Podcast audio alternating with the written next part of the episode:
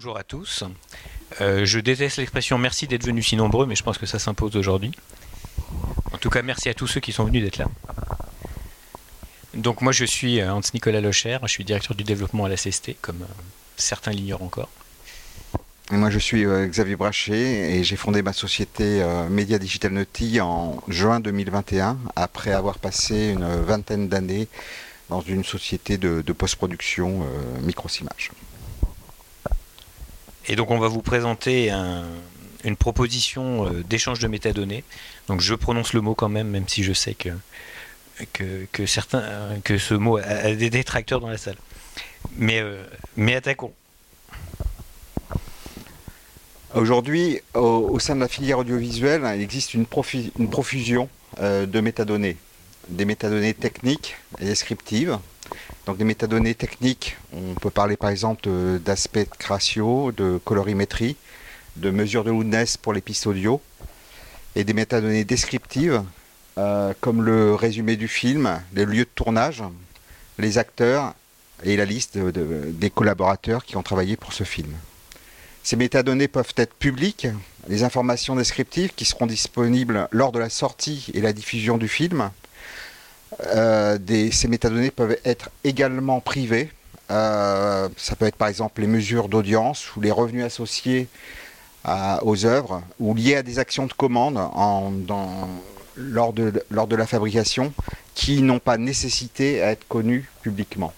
Et un film, avant d'être public et de diffusé, il est souvent privé et il n'est pas connu et il a besoin d'être euh, privé.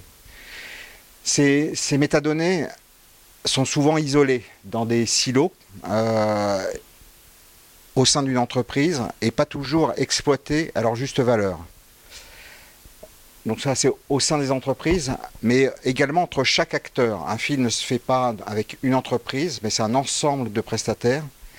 Et les métadonnées qui sont générées pour chaque entreprise, en fait, euh, ne, sont pas, euh, ne sont pas publiées et, les entreprises ne collaborent pas ensemble en allant chercher, en allant récupérer, éditer les métadonnées euh, chez les autres euh, prestataires. Donc on en arrive à la, proposition qu'on fait. Donc l'idée, c'est d'avoir une solution technique euh, pour euh, l'ensemble des, acteurs de la chaîne. Euh, il s'agit de, pouvoir échanger des métadonnées publiques ou privées, comme, comme Xavier en a, en a parlé. Alors, ce qui est important, et là c'est une petite obsession CST, c'est que ça se fasse d'une manière standardisée, en tout cas non propriétaire. Euh, pas forcément normalisé, parce que normaliser, ça, ça, veut, dire passer par l'AFNOR, euh, le SEN, euh, ou ce genre, ou de, d'institutions, mais, en tout cas, qu'il y ait un accord sur la façon dont on travaille. Un autre point important, c'est que ça se fasse de manière décentralisée. Alors, la manière assez simple ces derniers temps de, définir décentralisé, c'est de dire que centraliser c'est Twitter et que décentraliser c'est Mastodon, pour ceux qui ont entendu parler de ça. Euh, mais on, reviendra un petit peu sur ce concept de, décentraliser. Le point important, c'est de ne pas mettre une plateforme euh, au milieu. Euh, évidemment, ça doit se faire sous une forme sécurisée. Et un point important, et on reviendra aussi sur, euh, sur cet aspect-là, c'est qu'il faut que le protocole qu'on va définir soit gouverné par euh, la communauté qui l'utilise. Et on reviendra sur ces aspects de, gouvernance. Donc, d'où Tamis, euh, donc, qui veut dire traçabilité dans l'audiovisuel des métadonnées de manière distribuée et sécurisée. Donc, vous voyez qu'on a été particulièrement imaginatif pour le I de Tamis. Donc le propos de ce, projet, c'est de rendre ces métadonnées euh, disponibles aisément, que la donnée soit réputée fiable, car elle, sera vérifiée en amont de la, publication par son créateur. Des données ont un sens, euh, c'est une, c'est une information, mais euh, un ensemble de données peuvent produire de la connaissance ou de la valeur. Les données seules ne valent rien, il faut leur donner un sens, souvent génératrice de revenus et de gains de productivité. Euh, vous, vous- dans la, dans la, c'est un, c'est un, un débat qui n'est pas euh, euh, uniquement sur, sur, l'audiovisuel. Récemment, nous avons assisté à une conférence à, Bercy où il y a eu une exposition de, de ce qu'on appelle les data de confiance. Et c'est un, c'est un, c'est un travail qui est fait dans, au sein de toutes les activités euh, industrielles, que ce soit l'agriculture, la logistique, l'énergie. Et c'est rejoint euh, par plein de secteurs d'activité euh, aujourd'hui. Voilà, on aura l'occasion de revenir sur cet aspect-là des choses intersectorielles. Alors, qui crée des métadonnées dans l'audiovisuel? Et qui les consomme? En fait. Donc euh, voilà, là c'est un, ce sont des exemples. Donc il peut y avoir euh, des exemples de, du début. On vient créer une œuvre, donc on vient l'identifier, on vient la créer, la, créer, la, tourner, la post-produire. Euh, du studio, un, studio son qui va illustrer la partie son, un laboratoire qui va faire des, des, des PAD, puis ensuite la diffusion, la distribution, la commercialisation et la version et la, gestion des droits. C'est-à-dire qu'il y a un moment, il y a des auteurs, il faut les, faut, faut qu'ils soient effectivement euh, rémunérés.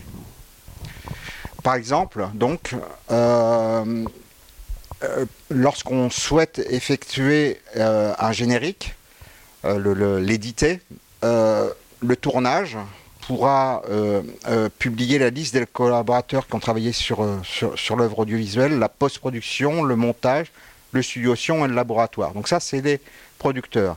Et ensuite, on passe dans la, dans la, partie consommation. Donc c'est entouré par un cercle euh, pour euh, matérialiser la consommation.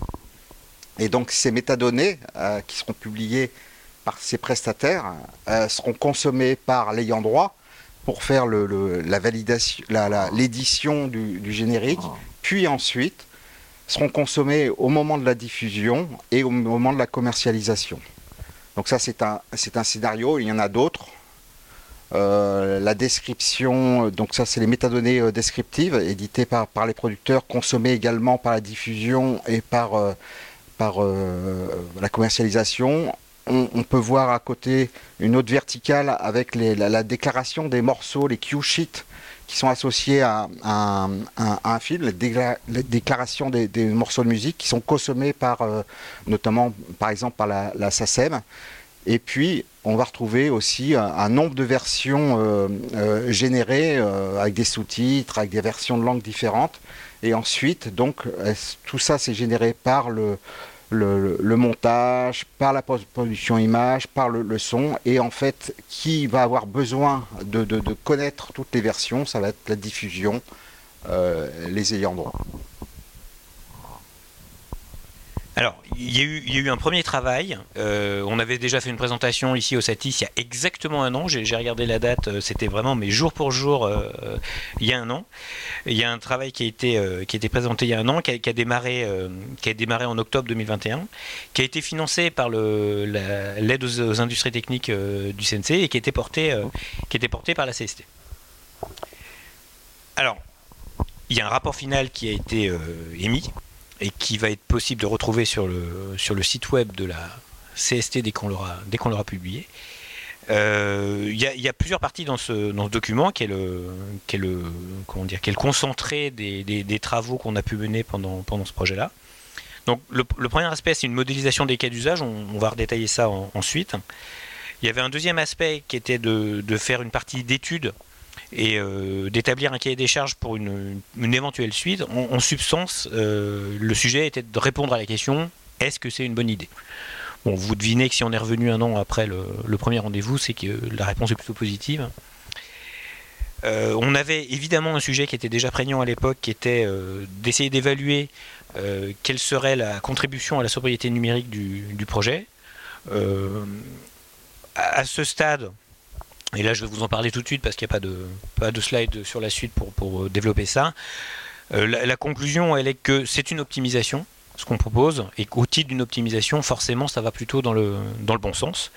Et on verra sur la suite du projet que par ailleurs, ça pourrait servir à transporter euh, des données de bilan carbone. Et enfin, et je dirais last but not least, et c'est pour ça que je l'ai mis dans cet ordre-là, il y a une question fondamentale de modèle économique. Euh, et, associé à cette question de modèle économique une idée de gouvernance, c'est-à-dire de savoir au fur et à mesure des évolutions du protocole, comment on décide des évolutions de ce protocole. Donc ça, c'est aussi un sujet qui nous a beaucoup occupé et qui, euh, très honnêtement, nous, nous occupe encore au-delà de la fin, du, la fin du projet. Donc le projet s'est terminé euh, euh, fin juillet avec un, petit, quelques semaines de retard. Et, et voilà.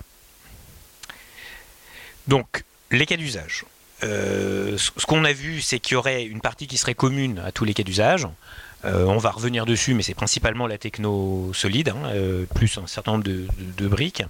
Et qu'ensuite, ça se découperait en fonction d'un certain nombre de cas d'usage.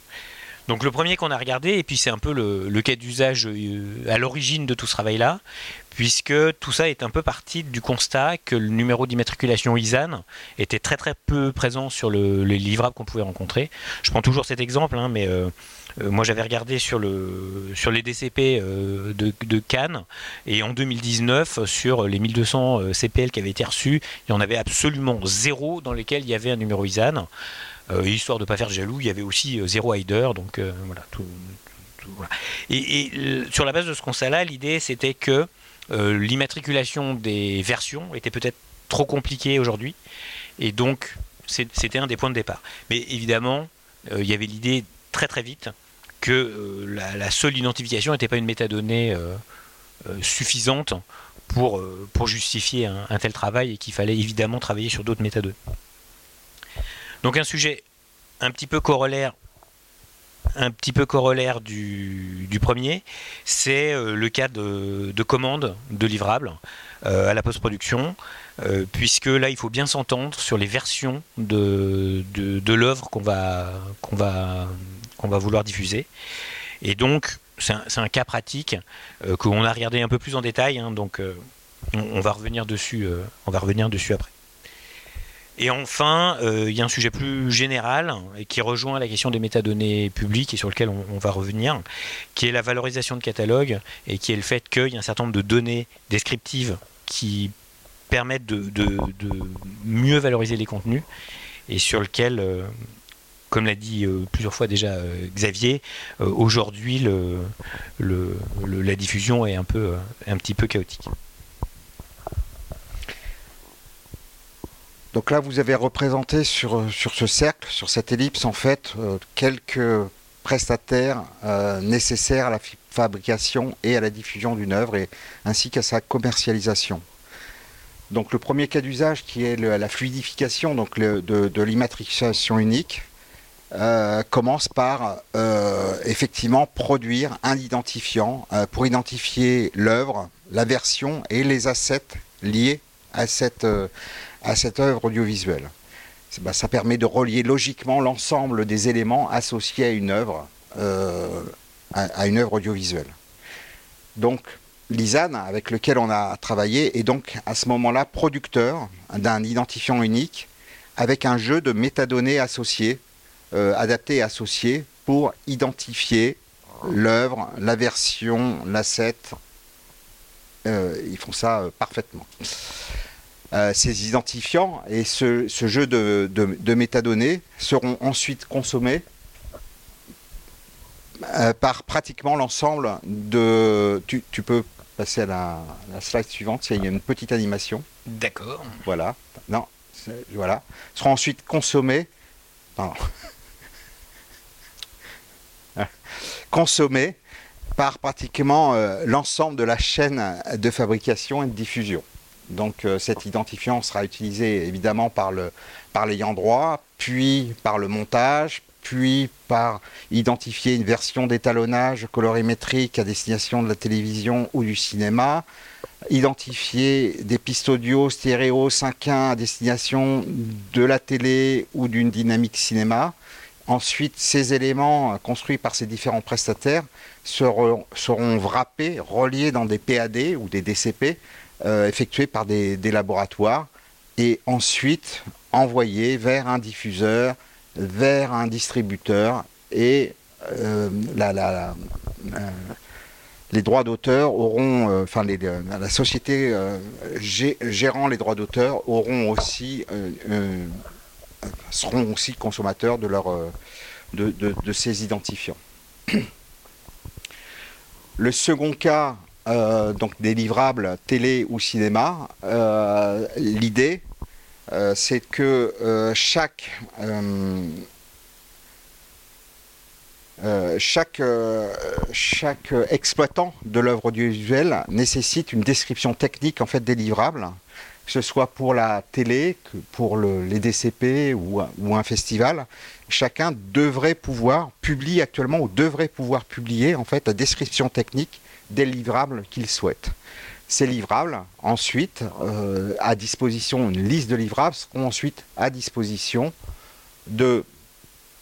Vas-y, tu peux de, la, post-production euh, image, qui auront besoin de, connaître ce qui doit, soit fabriqué, du studio son et du laboratoire. Donc ça, c'est le, sont, les livrables télé et cinéma.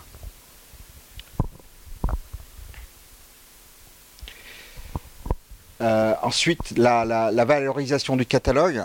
Bah, euh, la production des, métadonnées descriptives permettant de valoriser et de commercialiser les, œuvres audiovisuelles doivent être publiées par leurs créateurs. Donc typiquement, euh, ça va être l'ayant droit, le producteur, qui va pouvoir euh, publier le, contenu de l'œuvre, l'histoire, le, scénario, enfin tout, l'ensemble des métadonnées qui vont générer de la valeur euh, notamment au niveau de la, commercialisation de la diffusion. Donc ça, c'est une partie vraiment au départ de la création d'une œuvre audiovisuelle.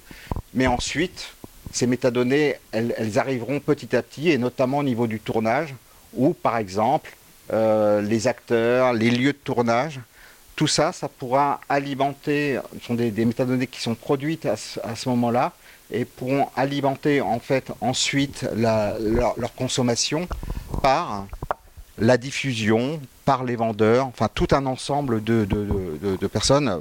Aujourd'hui, euh, euh, certains producteurs sont parfois étonnés euh, de, des métadonnées qui sont publiées parce qu'elles n'ont pas été gérées ou supervisées en amont par, ils ne savent pas forcément toujours comment elles sont, comment elles sont arrivées. Alors, un, petit mot sur euh, l'architecture technique qui, était, euh, qui était pressentie, dont on avait déjà largement parlé euh, l'an dernier. Je vais revenir du coup rapidement, rapidement là-dessus. Le point important, c'est qu'on cherche à avoir une architecture décentralisée. Et il y a une proposition technique qui est faite par, par Tim Berners-Lee, l'inventeur du, du, web aujourd'hui, qui est la pile technologique solide. Alors, qui consiste, d'une certaine façon assez simple, ça consiste à exposer des ressources sémantiques euh, dans, un, service RESTful. Voilà, on, est, sur des grands classiques du, web. Tous les standards euh, sont estampillés W3C euh, pour l'essentiel. donc c'est des choses qui, sont vraiment sur étagère. Un, autre point important, c'est que bien que décentralisé, ça, c'est un élément qui peut faire un peu, un peu peur. Je, reprends mon analogie avec Mastodon pour ce qu'elle vaut. Euh, une des questions que se posent beaucoup les gens sur Mastodon, c'est de savoir par euh, quelle instance de Mastodon il commence, puisque autant, autant il n'y a qu'un Twitter, autant, autant Mastodon, il y a autant d'instances que, que, que, de, comment dire, que, de, que de lieux où on peut se connecter. Donc l'idée, l'idée justement pour simplifier le démarrage, c'est d'avoir un index des acteurs pour pouvoir bootstrapper. Et euh, l'analogie avec, avec Mastodon est assez, euh, assez, assez immédiate. C'est d'avoir un premier fil à tirer et ensuite on a accès à, à tout le reste. Alors, ces techno, voilà, donc c'est solide. Et, le deuxième, deuxième aspect technique de, qui, était, qui était pressenti, c'est que j'ai dit qu'on exposait des, des, données sémantiques. Et évidemment, dans notre secteur, un travail a été fait par euh, l'EBU, l'IBU, ou l'UER pour le dire en français, euh, qui s'appelle IBU euh, Core. Il y avait IBU CCDM aussi, et maintenant tout ça a été réuni dans une anthologie générique qui s'appelle IBU Core Plus. Voilà. Donc l'idée c'est de se reposer là-dessus. Ce qu'on peut en dire à ce, à ce stade, c'est qu'on voit, on, voit que ça, répond à pas mal de points de nos, préoccupations et qu'il faudra par contre compléter par, euh, par d'autres éléments d'ontologie. A été un sacré Ibiucor. On, on va jusqu'au bout de la présentation, on reviendra sur cette slide-là, elle est majeure. Elle est majeure. Je pense que là-dessus, nous avons comment, un accord global. Sur le reste aussi d'ailleurs. Mais celle-là est fondatrice. Mais disons que le point, le point vraiment important, c'est de ne pas réinventer la roue et, de se reposer autant que possible sur des briques existantes. Et notamment celle-là, effectivement, et le fait qu'il y ait eu euh, un gros effort pour aboutir à Biucor, ça, ça, nous indique aussi que c'est un effort qu'il n'est peut-être pas nécessaire de refaire.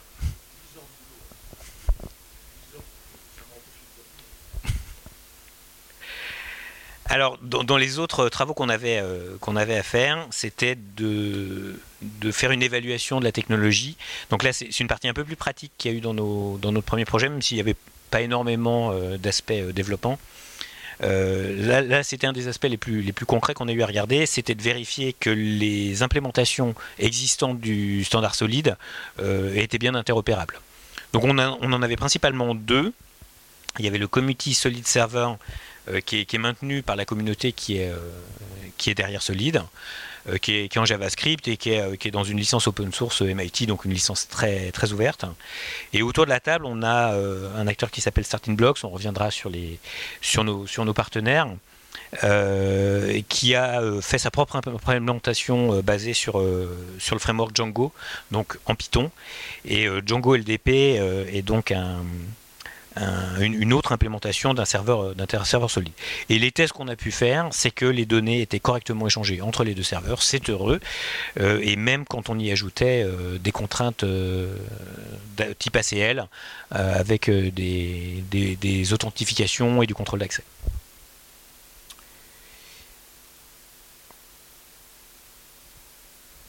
J'ai un clavier blagueur aujourd'hui. Alors le Deuxième travail euh, d'évaluation dont, il, faut qu'on vous parle aujourd'hui, c'était de vérifier un certain nombre de propriétés, notamment sur la sécurité. Euh, donc ça c'est un travail qui a fait.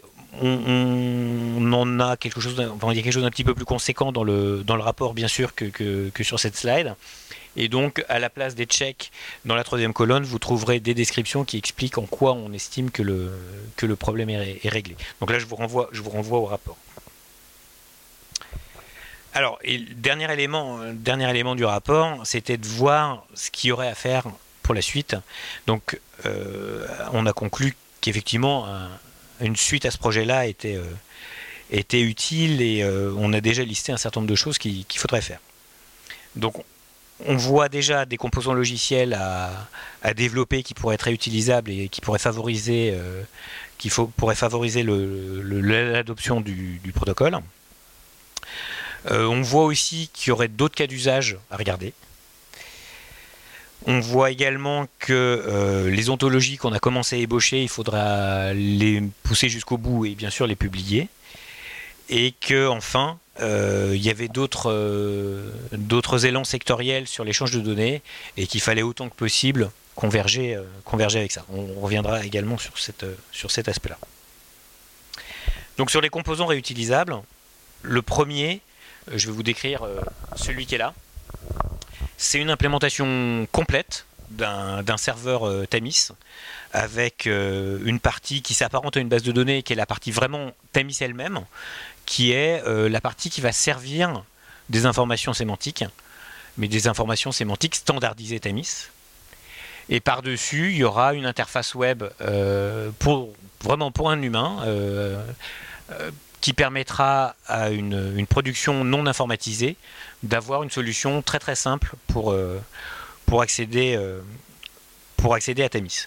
Donc cette, euh, cette implémentation, elle pourra être opérée par un prestataire ou, par la production elle-même si elle a les compétences en, en interne. Sinon, si on veut aller un peu plus loin, l'idée c'est évidemment pour ceux qui ont un système d'information de relier, euh, de relier Tamis avec leur propre système d'information. Et donc l'idée là, c'est de développer les briques d'un SDK. Donc on, a, on avait deux cas d'usage euh, avec les acteurs qui étaient autour de la table. On avait un cas euh, avec Isan, qui était plutôt consommateur d'un SDK en, Java. Donc la partie bleue que vous voyez, ça serait la partie réutilisable qui serait en open source et partagée avec la communauté. Et bien sûr, euh, chez Isan, ils auraient un travail, euh, ils auraient un travail d'adaptation, ce qu'on a appelé euh, Isan Logic ici, pour interfacer leur informatique déjà existante. Et je ne vais pas m'étendre sur le deuxième exemple où, ça serait un, SDK en Python, puisque c'est strictement, strictement la même architecture. L'idée, c'est aussi un peu de limiter les langages dans un premier temps, histoire de, limiter les premières briques à développer. Donc on serait parti sur ces deux hypothèses-là. Alors, on a, on a les trois cas d'usage euh, déjà, exposés sur lesquels on a vu qu'il faudrait euh, aller plus loin dans les ontologies, mais on a aussi des, nouveaux cas d'usage. Donc il y a une extension de la valorisation de catalogue qu'on peut appeler données publiques, qui serait une espèce de généralisation euh, du, cas précédent. Il y a évidemment le cas du bilan carbone où on a vu, on a eu des discussions avec euh, euh d'une part, avec, avec EcoProd d'autre part, et on commence à voir qu'il ça aurait un vrai sens de profiter de, cette architecture pour échanger les, bilans carbone, notamment ceux qui seront établis par, par le Carbon Club qui est en train d'être développé par, par EcoProd. Et il y a d'autres hypothèses que pour le moment on a laissé en, pointillé parce que les discussions sont en cours, euh, qui seraient de, discuter, d'analyser un cas de, remontée de droit. Donc c'est des sujets assez copieux, donc qui devront se faire euh, avec les partenaires, euh, avec les partenaires concernés. Vous avez un partenaire là? Hum. Oui. L'MPEG, l'MPEG 21. Vous connaissez cette, il y a une, une ontologie de droit qui a été faite par la RAI et qui est aujourd'hui publié dans MPEG 21, dans lequel il y a pratiquement tout. Hein. Bah, on, sera preneur de vos, conseils parce que l'analyse de, l'analyse de ce, cas d'usage n'a pas commencé. Donc à ce stade, on n'a pas d'avis dessus. Je peux vous recommander, enfin, à deux trois endroits, il y a des choses qui existent et qui méritent euh, d'aller piocher dedans. Mais sur euh, remontée de droit, ce que la RAI a fait et a déjà quelques années, dans le cadre de l'EBU, d'ailleurs c'est là, que j'ai tout découvert, en fait ils ont fait le travail et dans MPEG 21 vous trouvez aujourd'hui euh, la partie ontologique pour traiter ça. Bah, c'est une piste intéressante, merci. Et donc un autre sujet qui serait effectivement de, faire les remontées de diffusion et d'audience, voilà, qui est aussi un sujet euh, en, pleine discussion, donc à ce stade, voilà, ça, ça, ça reste en traité. Alors, une autre chose qui a été mentionnée, c'est le fait que euh, le fait d'échanger des données dans un cadre de confiance, c'est euh, quelque chose qui commence à intéresser pas mal de gens. Donc une initiative européenne, euh, qui était au départ franco-allemande, mais c'est toujours un début d'Europe quand il y a la France et l'Allemagne, qui consistait à pousser L'échange de données, ça vient plutôt du monde industriel euh, au départ. Et l'idée, c'est de créer des, cadres de confiance, mais dans un sens euh, organisationnel. C'est-à-dire que regrouper ensemble des gens qui ont envie d'échanger des données. Et ça, c'est la définition d'un data space, et ça ressemble quand même furieusement à ce qu'on essaye de faire. Donc on est un peu les, Monsieur Jourdain du data space, c'est-à-dire qu'on faisait du data space sans le savoir, mais maintenant euh, on en est conscient et donc on commence à revendiquer ce, ce mot-là.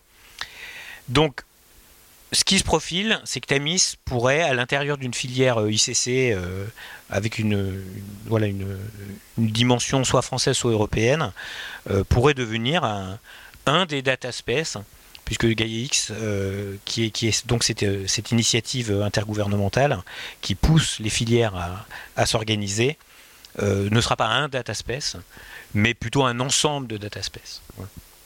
Donc ça, ça oblige techniquement à, se soucier quand même de la convergence technique avec euh, les standards qui sont, euh, qui sont défendus par, euh, par GaiaX. Mais a priori, les premières, les premières études montrent qu'on est sur des technologies très très proches et a priori compatibles. Donc la suite. Donc actuellement, on est en train de découper euh, les cas d'usage dont on vous a parlé et on est en train d'essayer d'établir un minimum, minimal viable product, c'est-à-dire vraiment quel serait l'ensemble des travaux nécessaires pour faire un premier bond qui nous permettrait d'arriver à quelque chose d'utilisable, euh, notamment pour les, pour les producteurs et pour les ayants droit. Et ensuite de découper tout le reste en lots euh, et donc voilà, ça c'est un travail qui est, commencé et qui, suit son cours. Par ailleurs, euh, on, parlait de, la gouvernance. On, travaille aussi à la création d'un consortium ou d'une association probablement plutôt une association, Tamis, pour regrouper l'ensemble des acteurs qui sont, qui sont favorables à, cette initiative. Tout ça pour, au, premier, au, premier, au premier trimestre 2023, pouvoir répondre à des appels à projets. Donc soit un gros appel à projets qui regrouperait l'ensemble des lots qu'on est en train de définir, soit bah, autant de projets que, de lots. On, verra, on n'est pas encore tout à fait fixé euh, à ce stade. Et tout ça pour démarrer euh, la phase 2 que de façon très très originale, après Tamis 1, on appellerait Tamis 2.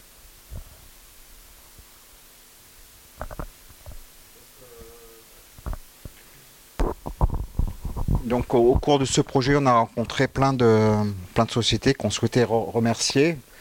Euh, les, sociétés, euh, de, les productions, euh, les films Péléas, UN, les, laboratoires, la société des producteurs. En fait, toutes ces, sociétés, ces entités nous ont dit bah, ce que vous proposez, c'est vraiment intéressant, il faut, il faut continuer et on est avec vous. Alors, plus ou moins euh, des intentions. Euh, enfin, des gens nous ont dit euh, continuer, mais on ne pourra pas participer clairement à la suite du projet. D'autres seront plus engagés.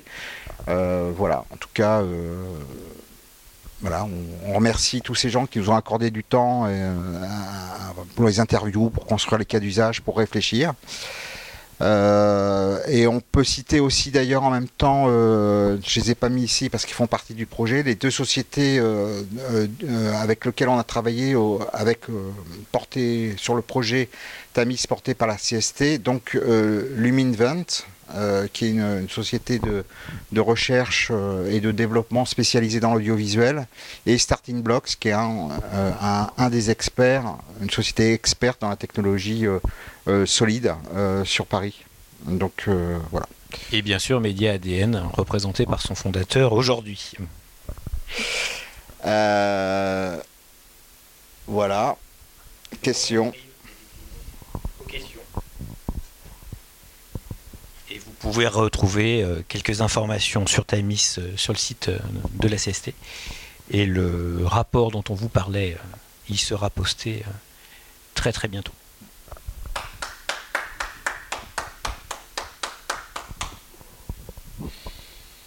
Et maintenant, et maintenant c'est l'heure des questions.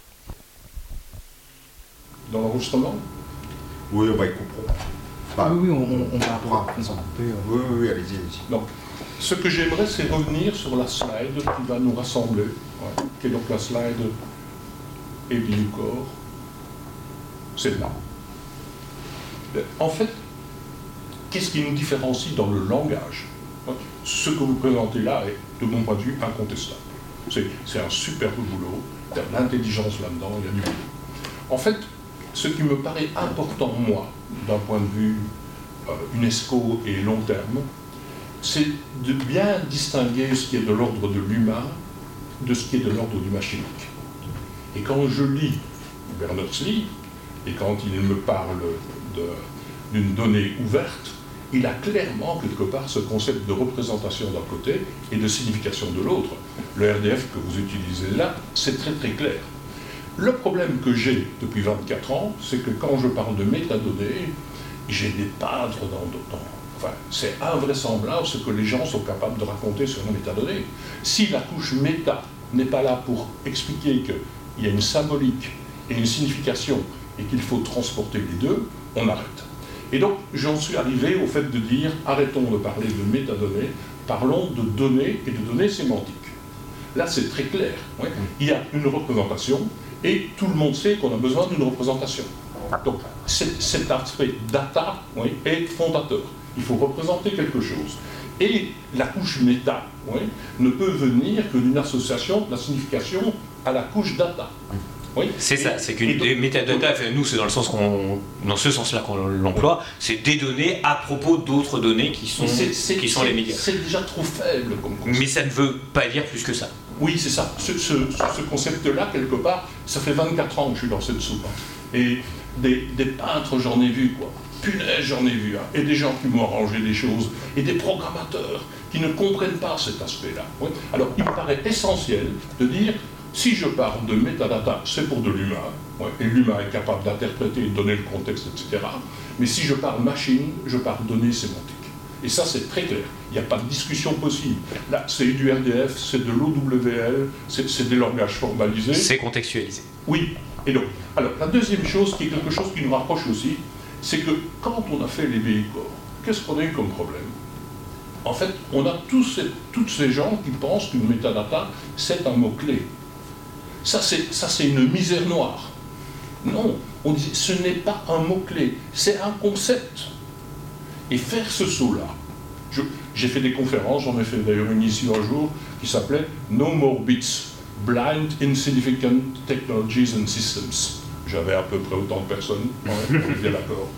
Les gens ne viennent pas à ça, parce que j'ai l'impression que la science de l'information les rebute. Et donc, nous n'avons quelque part des divergences que sur l'usage de mots et l'importance de faire avancer des concepts. Vous voyez, si vous utilisez un, concept qui est, que, dans lequel vous retrouvez tout et n'importe quoi, on n'avance pas. Hmm. Donc la proposition que nous faisons, et je fais des conférences là-dessus, c'est le fait de dire sortons quelque part du, concept de metadata hein, qui ne marche pas, ayons des données d'un côté, des données sémantiques de l'autre. Alors, on en vient à l'EBU corps. Euh, en fait, c'est une formalisation très importante dans le broadcast, qui a posé les pires problèmes. Bah, parce que Jean-Pierre Hélin, que je connais personnellement, je l'ai accompagné dans, tout ce voyage, quelque part, n'arrivait pas à faire comprendre aux broadcasters l'importance d'une modélisation de ce type. CCDM, ça a encore été pire. Et donc là, c'est les Nordiques qui nous ont aidés dans, tout ce travail. Tout ça existe. Et donc, vous avez un acteur comme Perfect Memory, qui donc est capable de dire, moi, quelque part, je, peux produire de, de corps. Parce qu'en fait, il a compris une chose, c'est qu'il faut une upper ontologie, 50 concepts à peu près. Euh, dans les, les, Semtech, on définit ça. Aux États-Unis, vous n'avez jamais entendu parler de Semtech? Si, si, si, oui. Donc on, a été à des conférences comme ça. Donc eux ont défini quelque part des autres ontologies, et la force d'une société comme Perfect, c'est de pouvoir intégrer des ontologies de domaine qui remontent. Vous voyez, on a besoin d'ontologie de domaine, parce que c'est quelque chose d'hyper spécialisé, et il faut qu'on puisse raccrocher ça. Voilà. Donc, je veux dire, nous avons, enfin, sur ce que vous faites, j'ai, je suis admiratif, hein, j'ai simplement aujourd'hui, quelque part, envie qu'on sorte de zones grises d'ambiguïté. Qu'est-ce que j'essaye de faire dans, cela? C'est de faire en sorte que le créateur, le créatif, je suis un réalisateur de métier, dispose d'un outil dans lequel il peut exprimer euh, une intention. En fait, je pense qu'il faut, il faut sortir du, concept de mot-clé ce que nous manipulons, quelque part, si c'est de la sémantique, ce sont des phrases. Et on, a eu une bonne discussion sur le fait de savoir si c'est uniquement de la syntaxe ou de la syntaxe et de la grammaire. Et alors, euh, bah, Saussure-Harry, on a la linguistique, on a, on, a, tous ces composants. Je pense qu'on est capable de faire des progrès là-dedans, dans l'expressivité. Une fois qu'on dit c'est des phrases, à partir de ce moment-là, on peut exprimer des structures, on peut exprimer des relations avec des objets, avec des images. Et donc je pense que là, euh, un site web aujourd'hui a une expressivité qui dépasse euh, ce qu'on a dans la moindre métadonnée. Hein. Hmm. On, ne parle pas Vogelpuck, on ne parle pas avec, avec des, mots, non? On construit des phrases, hein. hmm. et avec des phrases et des verbes et des actions. Et donc c'est là quelque part que j'ai envie de dire, c'est ça la route. Et donc, en dessous de ça, ben, il faut hein, des, mots-clés, il faut du data, il faut de la représentation. Sans représentation formelle, nous n'avons rien. Mais toute représentation formelle a, quelque part un côté signifiant. On en parlait. Hein. Un S, un mot en français, signifie un pluriel. Pas pour un verbe, c'est un ENT. Un A-I-E-N-T en français signifie un passé. Et, avec ça, je peux commencer à construire quelque part une ligne de temps. Vous voyez Donc, je, honnêtement, sur le boulot, je suis, admiratif. C'est la bonne route.